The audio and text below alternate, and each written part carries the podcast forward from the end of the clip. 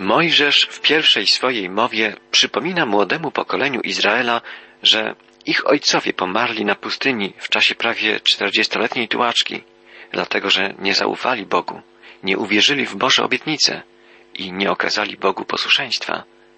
Jedynie Kaleb i Jozue, którzy całkowicie zaufali Panu i byli mu posłuszni, pozostali przy życiu i wejdą wraz z nowym pokoleniem Izraela do ziemi obiecanej.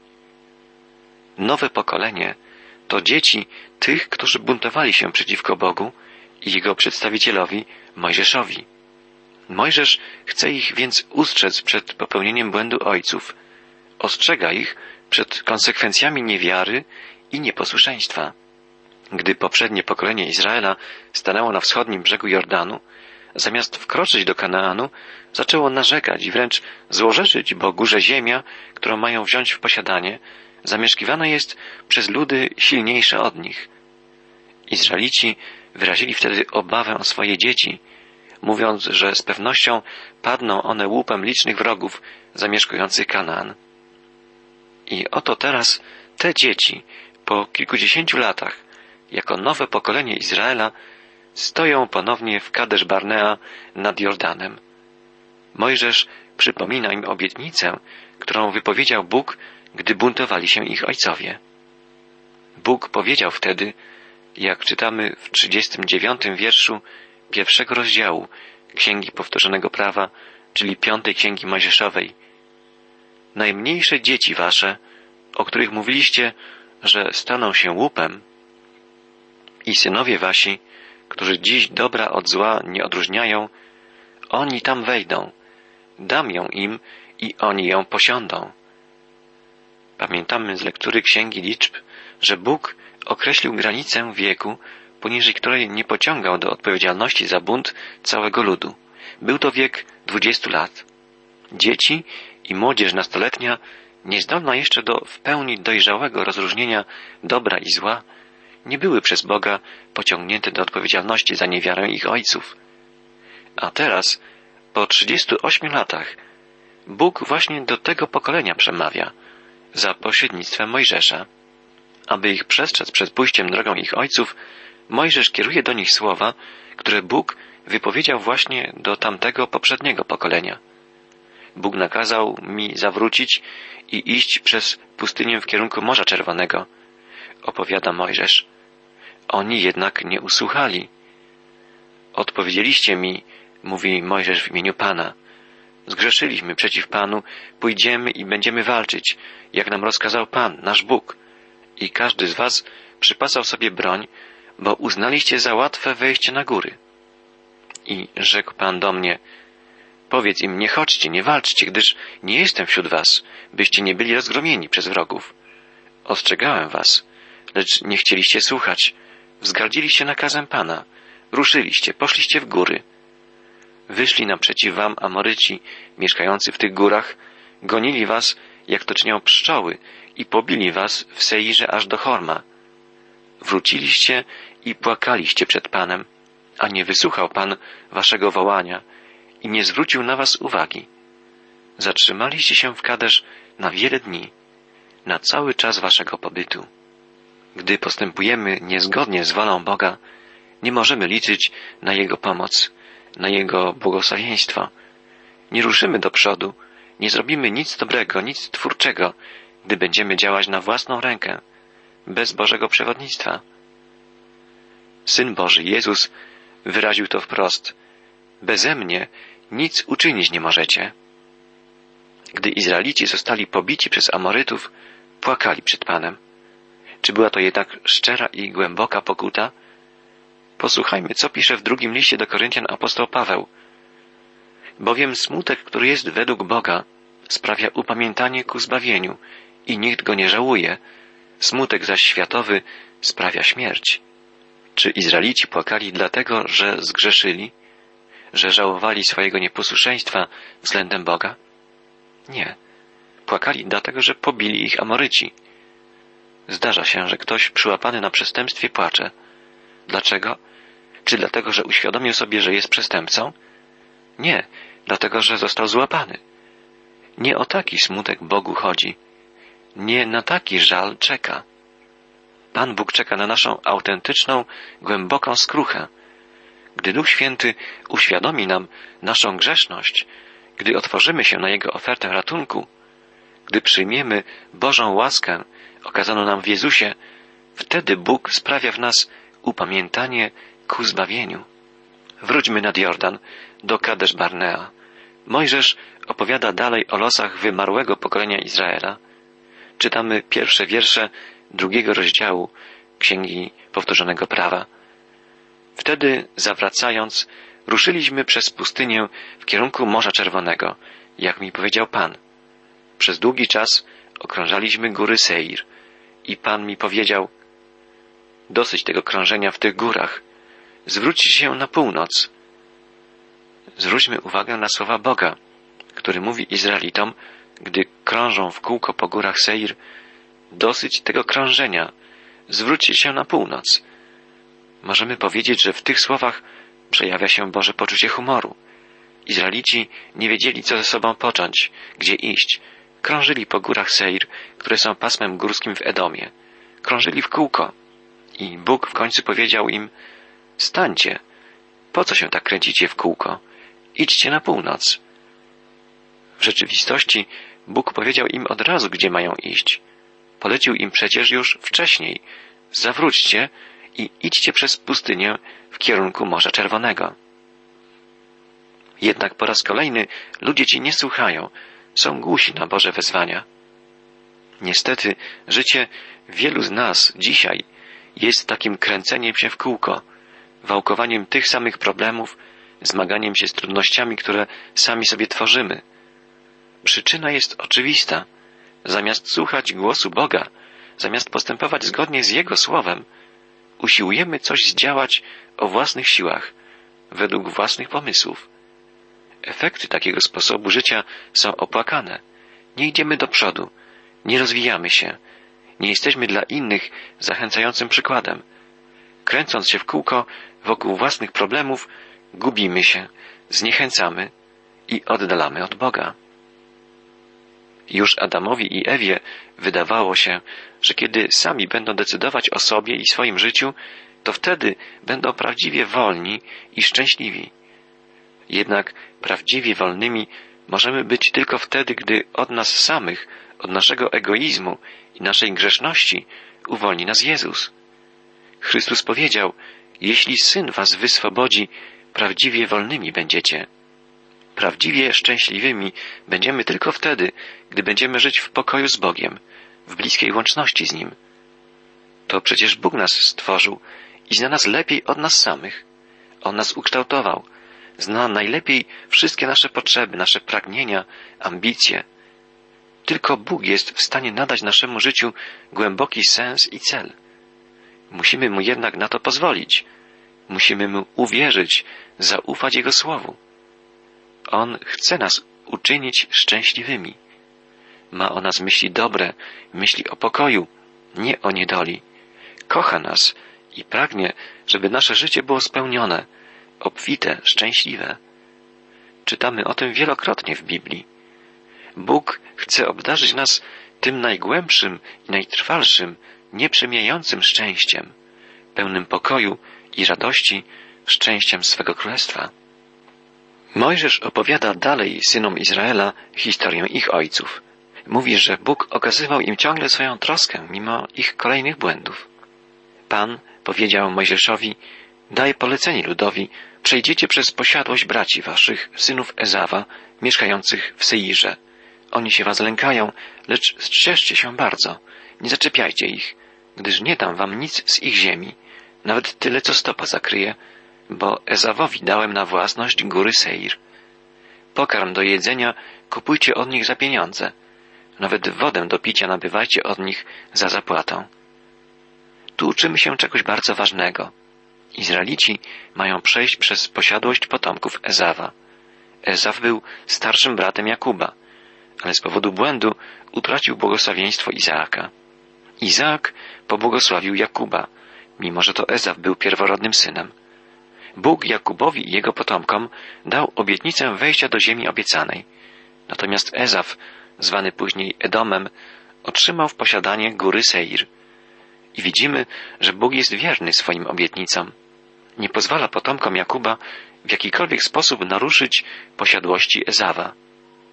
Góry Seir są działem Ezawa i Izraelici mogą jedynie przez tę ziemię przejść, nie zatrzymując się i nie wyrządzając Edomitom żadnej szkody. Bóg jest Bogiem wiernym, nie cofa swoich obietnic, nawet względem takiego człowieka jak Ezaw. Bóg jest Bogiem wiernym i chce doprowadzić potomków Abrahama, Izaaka i Jakuba do ziemi obiecanej. Mojżesz przypomina, iż Bóg jest wierny i że troszczy się o swój lud. Czytamy w wierszu siódmym. Przecież Pan, Twój Bóg, który Ci błogosławił w pracach Twych rąk, opiekuje się Twoją wędrówką po tej wielkiej pustyni. Oto czterdzieści lat Pan, Twój Bóg jest z Tobą i niczego Ci nie brakowało. Tak, nawet tak krnąbrnemu i nieposłusznemu pokoleniu Izraela, jak to, które pomarło na pustyni, Bóg okazał tyle łaski i cierpliwości. Prowadził ich dzień i noc. Troszczył się w cudowny sposób o wszystkie ich potrzeby. Mojżesz mógł powiedzieć ludowi, czterdzieści lat Pan, Twój Bóg, jest z Tobą i niczego Ci nie brakowało. Dawid, patrząc wstecz na swoje życie, wyznawał, Pan jest pasterzem moim, niczego mi nie brak. Tak, gdy żyjemy z Bogiem, gdy mamy świadomość, że jest blisko nas, gdy Mu ufamy, doświadczamy Jego błogosławieństwa i Jego przewodnictwa. W naszych sercach może gościć wtedy prawdziwa wdzięczność. Pan jest dobrym pasterzem, zna swoje owce i prowadzi je do swojej owczarni. W tym fragmencie biblijnym dostrzegamy jeszcze jedną ważną lekcję. Bóg wyznaczył granice wszystkim narodom. Tak nauczał też później apostoł Paweł, przemawiając w Atenach na Areopagu. Każdy naród ma wyznaczone granice. Jak wiele wojen wybuchało i wybucha, dlatego że narody nie przestrzegają tego Bożego ustanowienia. W opowieści Mojżesza widzieliśmy Bożą troskę o ziemię należącą do potomków Ezawa. Dalej Mojżesz mówi o tym, że Bóg troszczy się też o inne narody. Czytamy od ósmego wiersza drugiego rozdziału Księgi Powtórzonego Prawa, jak Mojżesz opowiada, Odeszliśmy więc od braci naszych, synów Ezawa, mieszkających w Seirze, przez Arabę, Elad i Esjan-Geber. Zawróciliśmy i wyruszyliśmy w kierunku pustyni Moabu. Wtedy rzekł do mnie Pan. Nie napadaj na Moabitów, nie podejmuj z nimi wojny, bo nie oddam ci nic z ich ziemi na własność, gdyż synom Lota dałem na własność Ar. Również ziemia należąca do potomków Amona miała zostać nietknięta. Mojżesz mówi dalej, jak czytamy od wiersza siedemnastego. Rzekł do mnie Pan, Ty dziś masz przejść Ar, granicę Moabu, aby zbliżyć się do synów Ammona. Nie zaczepiaj ich, nie wszczynaj z nimi wojny, gdyż nie dałem ci na własność niczego z ziemi synów Ammona, ponieważ synom Lota dałem ją na własność. Mojżesz opowiada o historii tych ziem. Podkreśla, że zamieszkiwały je przedtem pogańskie ludy olbrzymów. Synowie Ezawa musieli pokonać olbrzymich Chorytów, a synowie Amona Refaitów, którzy byli tak wysocy jak synowie Anaka, ród olbrzymów. Izraelici również napotkają w Kanaanie olbrzymów, ale Bóg pomoże im, tak jak pomógł synom Ezawa i Amona. Mojżesz opowiada o faktach z historii, żeby dodać otuchy i rozbudzić wiarę pośród nowego pokolenia Izraela. Izraelici przeszli przez ziemię Moabitów i Amonitów, nie wszczynali z nimi walki, kupowali od nich pokarm i wodę i w ten sposób zbliżyli się do Jordanu. Bóg postanowił za ich posłuszeństwo podarować im zwycięstwo. Gdy na ich drodze stanął król Heszbonu, Amoryta Sichon, Pan powiedział do Mojżesza, jak czytamy od wiersza 24. Wstańcie, zwijajcie namioty, przekroczcie potok Arnon. Patrz, dałem ci w rękę Sichona, Amorytę, króla Heszbonu i jego ziemię. Zacznij ją zajmować, wypowiedz mu wojnę. I Mojżesz opowiada dalej. Wtedy tak rzekł mi Pan, patrz, zacząłem oddawać na twój łup Sichona i jego ziemię. Zacznij zajmować, bierz w posiadanie jego kraj. I wyszedł przeciw nam Sichon i cały naród jego na wojnę do Jachsy. Król Sichon zebrał wszystkie siły i zagrodził Izraelowi drogę, ale tym razem z Izraelem był Bóg. Mojżesz opowiada, Pan, Bóg nasz, wydał go nam i pobiliśmy jego samego, synów jego i cały jego lud. Bóg w ten sposób poświadczył raz jeszcze, że dotrzymuje swoich obietnic. Umocnił wiarę nowego pokolenia Izraela i upewnił swój lud, że wprowadzi go zwycięsko do ziemi obiecanej. Zwycięstwo nad królem Sichonem było początkiem zwycięskiego marszu Izraela ku Zajordaniu. Następna bitwa opisana jest w początkowych wierszach trzeciego rozdziału piątej księgi Mojżeszowej. Czytamy tu. Następnie zwróciliśmy się i poszliśmy w kierunku Baszanu, którego król Og wyszedł nam naprzeciw z całym swym ludem, by wydać nam bitwę w Edrei. I Pan, Bóg nasz, dał nam w ręce również Oga, króla Baszanu i cały jego lud. I wytępiliśmy tak, że nikt nie ocalał. Król Baszanu, Og, był mężczyzną olbrzymich rozmiarów, a jego królestwo wydawało się być nie do pokonania. Bóg jednak powiedział Mojżeszowi, nie lękaj się. Apostoł Paweł pisze w liście do Rzymian, jeśli Bóg z nami, któż przeciwko nam? Mojżesz ciągnie dalej swoją opowieść, jak czytamy od wiersza czwartego. Zdobyliśmy wszystkie jego miasta.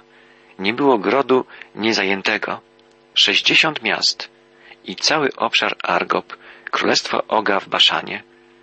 To wszystko są miasta obwarowane wysokimi murami, potężnymi bramami i zaworami, nie licząc wielu miast otwartych. Obłożyliśmy je klątwą, tak jak uczyniliśmy Sichonowi, królowi Heszbonu.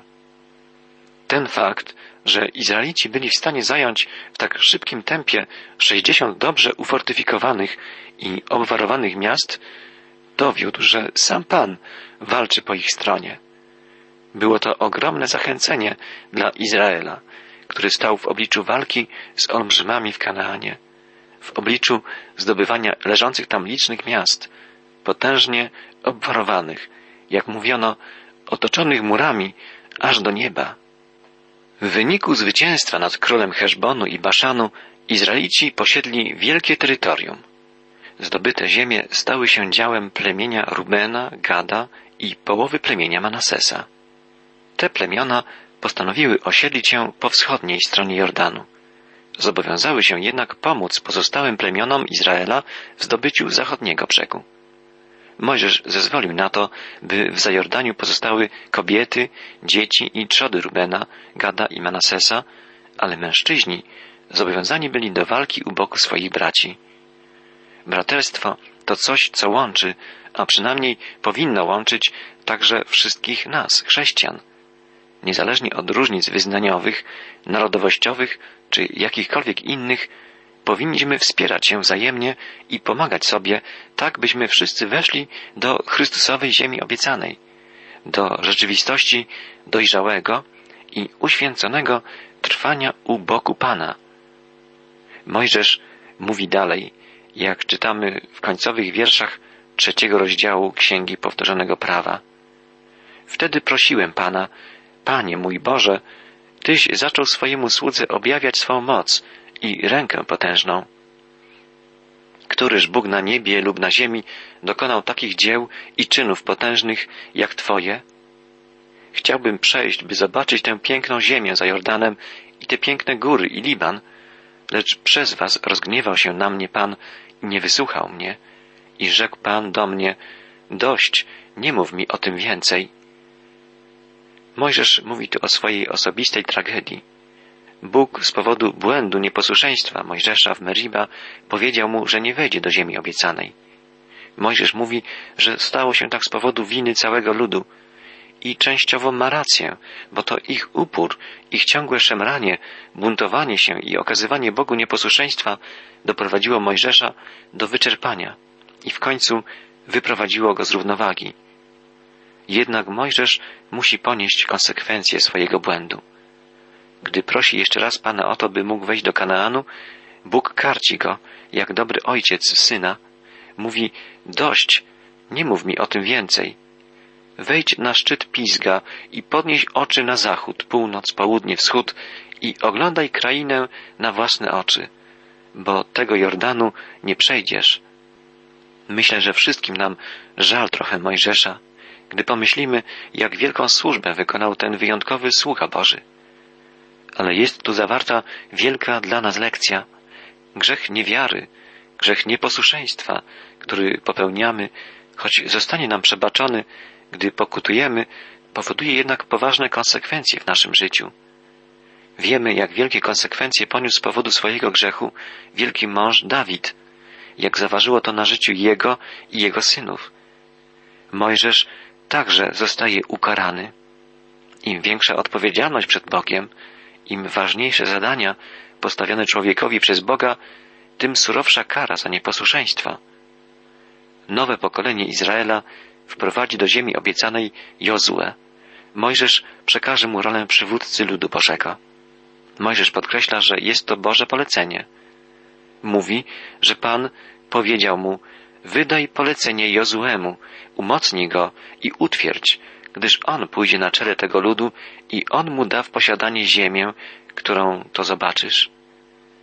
Mojżesz utwierdzi i umocni Jozuego zgodnie z Bożym poleceniem, tak żeby cały lud uznał autorytet Jozuego i poszedł za nim jako za swoim przywódcą. Jaki wspaniały to przykład wprowadzenia swego następcy przez wielkiego męża Bożego. Nie ma tu nieporozumień, nie ma konfliktu pokoleń, jest jedność i płynne, zgodne z Bożą wolą przekazanie autorytetu i służby. Ten piękny obraz kończy trzeci rozdział Księgi Powtórzonego Prawa, a my zakończmy nasze dzisiejsze spotkanie refleksją. Nikt z nas nie jest niezastąpiony. Natomiast każdy z nas jest zobowiązany do przekazania swoich obowiązków, swojej służby, przygotowanemu do tego zadania następcy. Nasz następca musi być człowiekiem według Bożej woli, według Bożego wyboru, ale to my jesteśmy odpowiedzialni za utwierdzenie go w jego powołaniu, za umocnienie go i wprowadzenie w przekazywaną mu służbę.